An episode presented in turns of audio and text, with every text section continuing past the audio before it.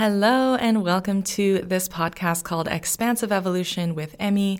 I am a 2 5 splenic manifester, and I'm sharing my deconditioning journey with using human design on this podcast. It's a chance for you to learn about 2 5 splenic manifestors, but also perhaps learning a little bit about yourself as well. In today's episode, I'm talking about playfulness.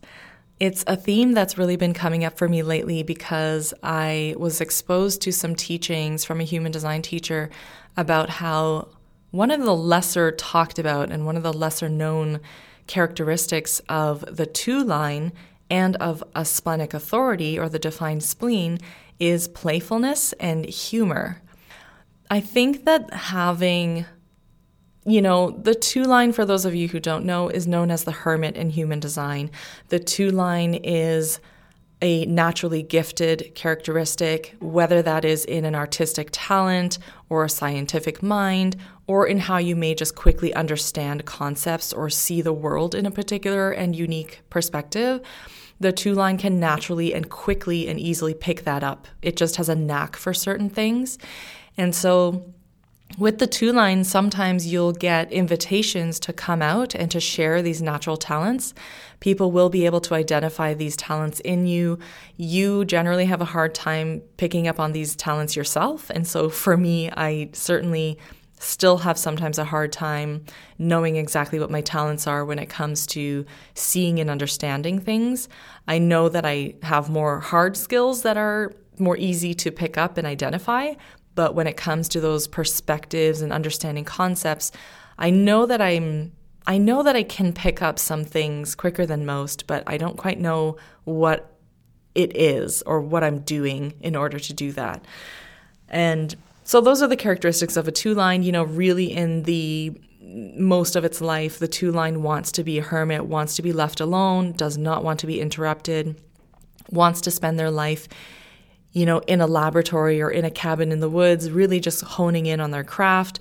They feel fulfilled by working in their craft, um, spending hours getting lost in time in that activity, refining those skill sets, refining their theory, you know, refining um, whatever it is that they're passionately diving deep into that seems to be naturally coming out of them, and they're just improving upon it continuously.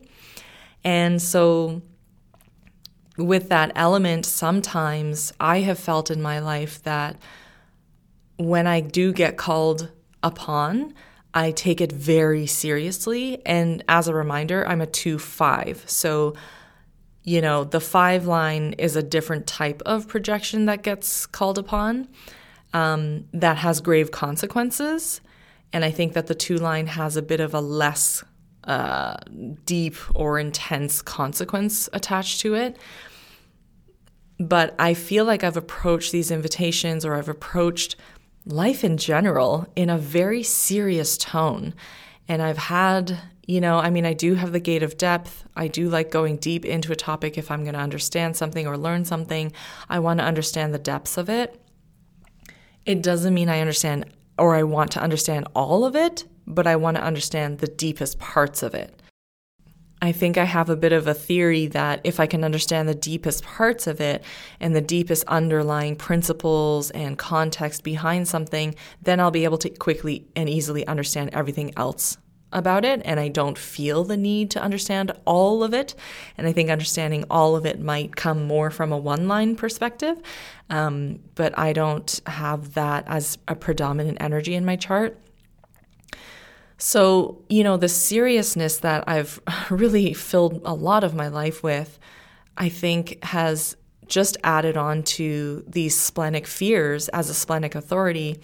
You know, I do have fears around am I good enough? Is this going to be meaningless? Is this pointless? Is this going to have the impact that I wanted to have because I'm a splenic authority? I do think often about the impact that I'm leaving.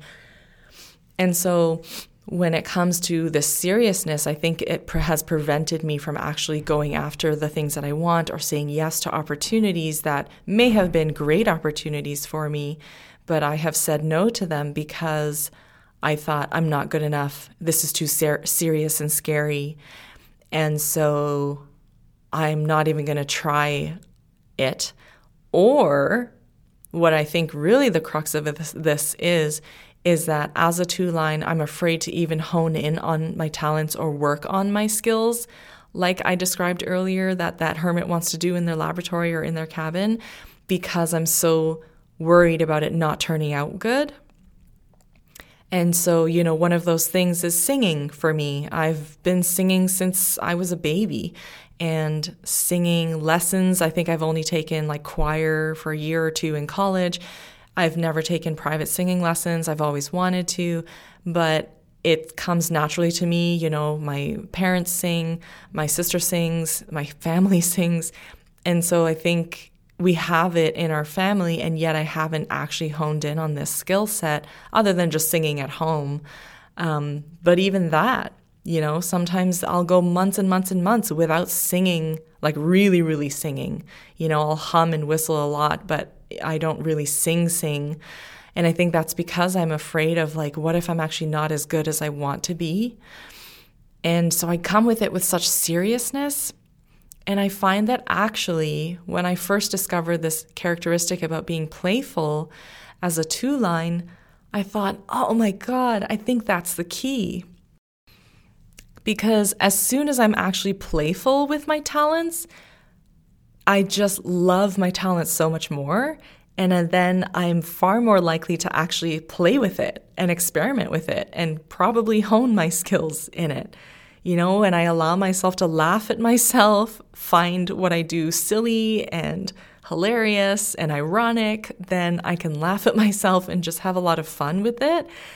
And whether that is like even my social media, even this podcast, with dancing, with singing, it could be anything. You know, as soon as I approach it from a place of playfulness, I'm not as serious about it. I'm not as scared about it. I'm not as worried about, oh, will I not be good enough? And I think that talents are meant to be played with, right? Like when you are gifted with something and talented with something, and if you didn't get the chance to make a ton of mistakes by playing with it, then you're probably one, not going to improve upon it, and two, you may hate it, or you may grow to hate it or resent it. You know, uh, growing up, I started playing tennis when I was six years old, and I eventually started doing competitive when I was 10 years old. So from 10 to, you know, into my 20s, I've been playing competitively. And I found that for me, my entry into tennis was very, very playful you know, my mom came home, she had started playing tennis and she loved it. She absolutely fell in love with it right away and said, I'm putting Emmy into tennis. And so I got into a summer camp at six years old. And I was the youngest one. And my tennis coaches were all brothers and sisters. I think it was a brother and two sisters. And they were probably in their like late teens, I think, at the time. And they called me Jiggle Bum. That was my nickname because when you wait at the baseline for a serve, you know, the pros do this thing where they kind of like sway from their hips. And like I used to imitate that as a kid. and so they called me Jiggle Bum because I must have done it in a really cute way.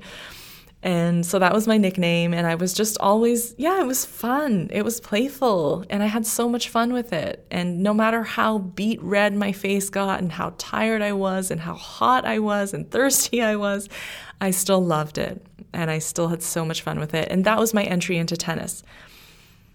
And, you know, I mean, that playfulness didn't necessarily last. even for another couple years it it got pretty serious pretty competitive right away um, and I kind of wish that I did continue that playfulness even for myself, but you know, I mean, I didn't have that own awareness of myself at that time. But um, I think at least having that kind of entry into tennis, you know, I was naturally athletic. I picked it up pretty quickly, and so it worked. That playfulness worked. And I do remember, I think in my, yeah, I was, I think I was, a, yeah, I was a teenager and I joined another um, tennis club that we took over. You know, it was all kids and we had taken over, I think, 10 courts or eight courts. And we had, you know, I think five coaches, and we would blast the music, like the radio, we would just blast it. It was taking up the entire neighborhood. And we would just blast music and we would play for hours and it was just so much fun. I remember that so clearly. And I remember the playfulness of that and being able to play tennis for hours and hours on end to music was like I was in heaven. I mean, I really was in heaven.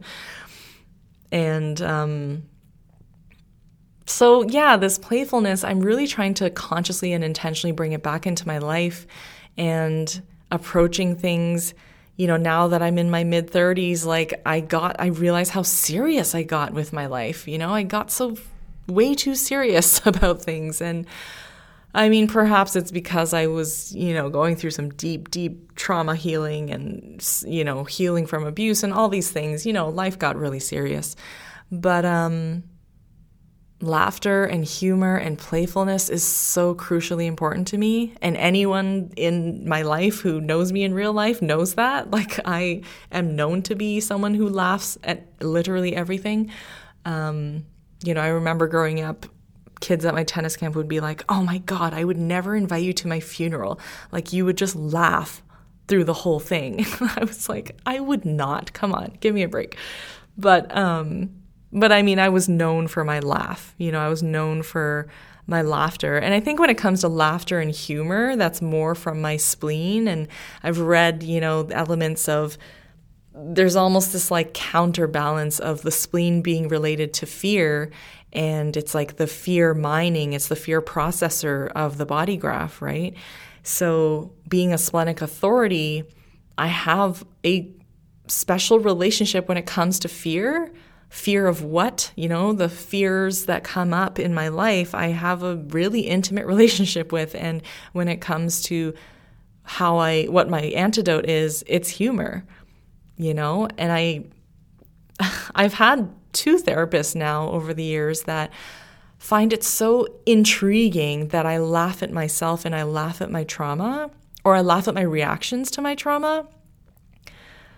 And to me i'm like how can i not? Like it's actually like when i see when i look at myself and my life and the actions i've taken and the behavior that i had in response to good or bad situations there's so many things in my life that I have to laugh about because to me, I'm like, do you not see the irony of how, like, how ironic it is that I would behave that way or that I would react that way? Like, it's, I don't, I don't know other, any other reaction than to laugh at myself. So my therapist sometimes have like pointed out like is it because you're nervous right now? And I'm like, "No, I'm not nervous. I'm just like can't you see the irony of it? Like it's hilarious. It's comedy to me. It's comedic." You know, and, and that's not to say that it's taking away from the seriousness of the gravity of the pain or the gravity of my actions or the gravity of like, wow, how dissociated I was because of a reaction to trauma. Like, you know, I'm not taking away from the gravity and the seriousness and the absolute tragedy of some of my life experiences. But to me, it's like, I don't know. It's funny. Like, it's just like, I think when I just pan out and I look at my life from a bird's eye view and I see this whole trajectory of my life, there are certain situations that I'm just like, if I was an alien or if I was God or if I was an angel out there or if I was like my ancestor or something, I would laugh because it's like, look at this little. I think what it is is like I can put myself into this tiny significance where obviously in real time I can't, like I usually am like deep in the depths of my despair. But then when I pan out and I look at my life, I'm like, oh my God, like it's actually so insignificant in the in the context of this universe and in the context of like this planet. And it's funny. I just don't know how else to explain it. It's just funny. so, anyway, if there's any therapists out there who listen to this, I hope you can see if you have a patient that laughs, you know, at themselves and what they've done in the past, maybe they're a splenic authority. I don't know. Or maybe they have a spleen defined. Anyway, the point is that is my spleen. That is my relationship to humor. I find a lot of things funny. I also, it's a really bad habit, but sometimes during arguments with my partner, and he probably hates this, but I, I pan out during our argument and I go to the bird's eye view and I look at us and I watch the con- you know the conversation that we just had in the last 10 minutes and I replay it to myself and I'm like, "Oh my god, this is actually like so hilarious cuz it's so not as big of a deal as we're making it out to be." and so I start giggling during arguments and I've done this with a friend once before and he fucking lost it on me. But he was like, "How can you laugh at me right now? What's so funny? What are you laughing about?" And it's really not good because it obviously it can hurt people's feelings and people think I'm laughing at them and how silly they are, but I'm really laughing at all of us. Like I'm laughing at the whole situation because I laugh at myself all the time at how serious I take things and the gravity of things. And then I look at it and I'm like, oh my God. Actually, you know what I think it is? I'm having an aha moment right now. Is that you know, when you're like scared of a big sound or you're scared that someone just startled you or you know you think about the things that you were scared of when you were a kid and now as an adult you kind of can laugh about it because it's like oh my god it actually was so insignificant. You know? Like i think that's what it is but on like a grander scale. I hope you get what i mean. I hope other people get what i mean. Other splenic authorities get what i mean. So, back to the playfulness thing with the two line, I think that if you are a two line, if you're um, you know, a 2 4, a 6 2, what have you, whatever the two is in your profile, I encourage you to really lean into your playfulness. You know, especially if you've become an adult and you are like, man, I miss being silly and I miss approaching life in a silly way. And like, why do I take my life so seriously? And why is everything so scary and intimidating? And like, I feel restricted to live my life and try things and to experiment with things and to you know, um, maybe play with your talents and skills that you've always wanted to try, but you're scared to. And I think maybe this is, you know, they talk about how the profile lines are actually a cycle. And so it's not like a linear thing, but like it progresses from one to two to three to four to five to six. And six to one, right? And so it's like this process of evolution, and perhaps this playfulness is exactly the characteristic that we need to lean into in order to then embrace the three line evolution, right? To evolve into the three line that is so not afraid of trial and error, that is actually looking at every single fail quote unquote failure or mistake as a lesson learned and that is gold you know like it's every trial is worth it because you're going to gain in the end. And maybe this is the entryway. Maybe playfulness from the two line is the entryway into the three line trial and error.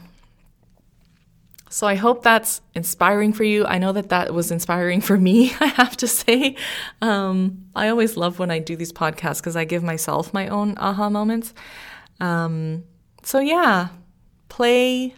I was just about to say play with yourself. I mean, yeah, definitely play with yourself. and embrace the humor if you are a splenic authority. Life is honestly not that fucking serious. It's, I mean, I literally just heard my own voice being like, yeah, Emmy, fuck, you need to learn that yourself. Um, and we need to just remember that like life is messy. It's a crazy wild ride. We're to make mistakes.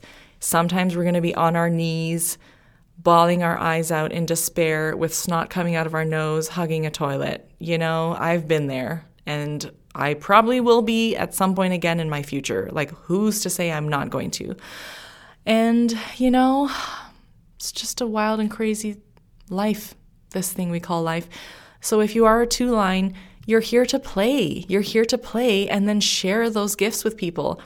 And I don't know if you've ever heard this, but there is a um, scientific study that talks about how memorization and learning is actually like a bajillion, I don't know the exact figure, but like a bajillion times more effective through play.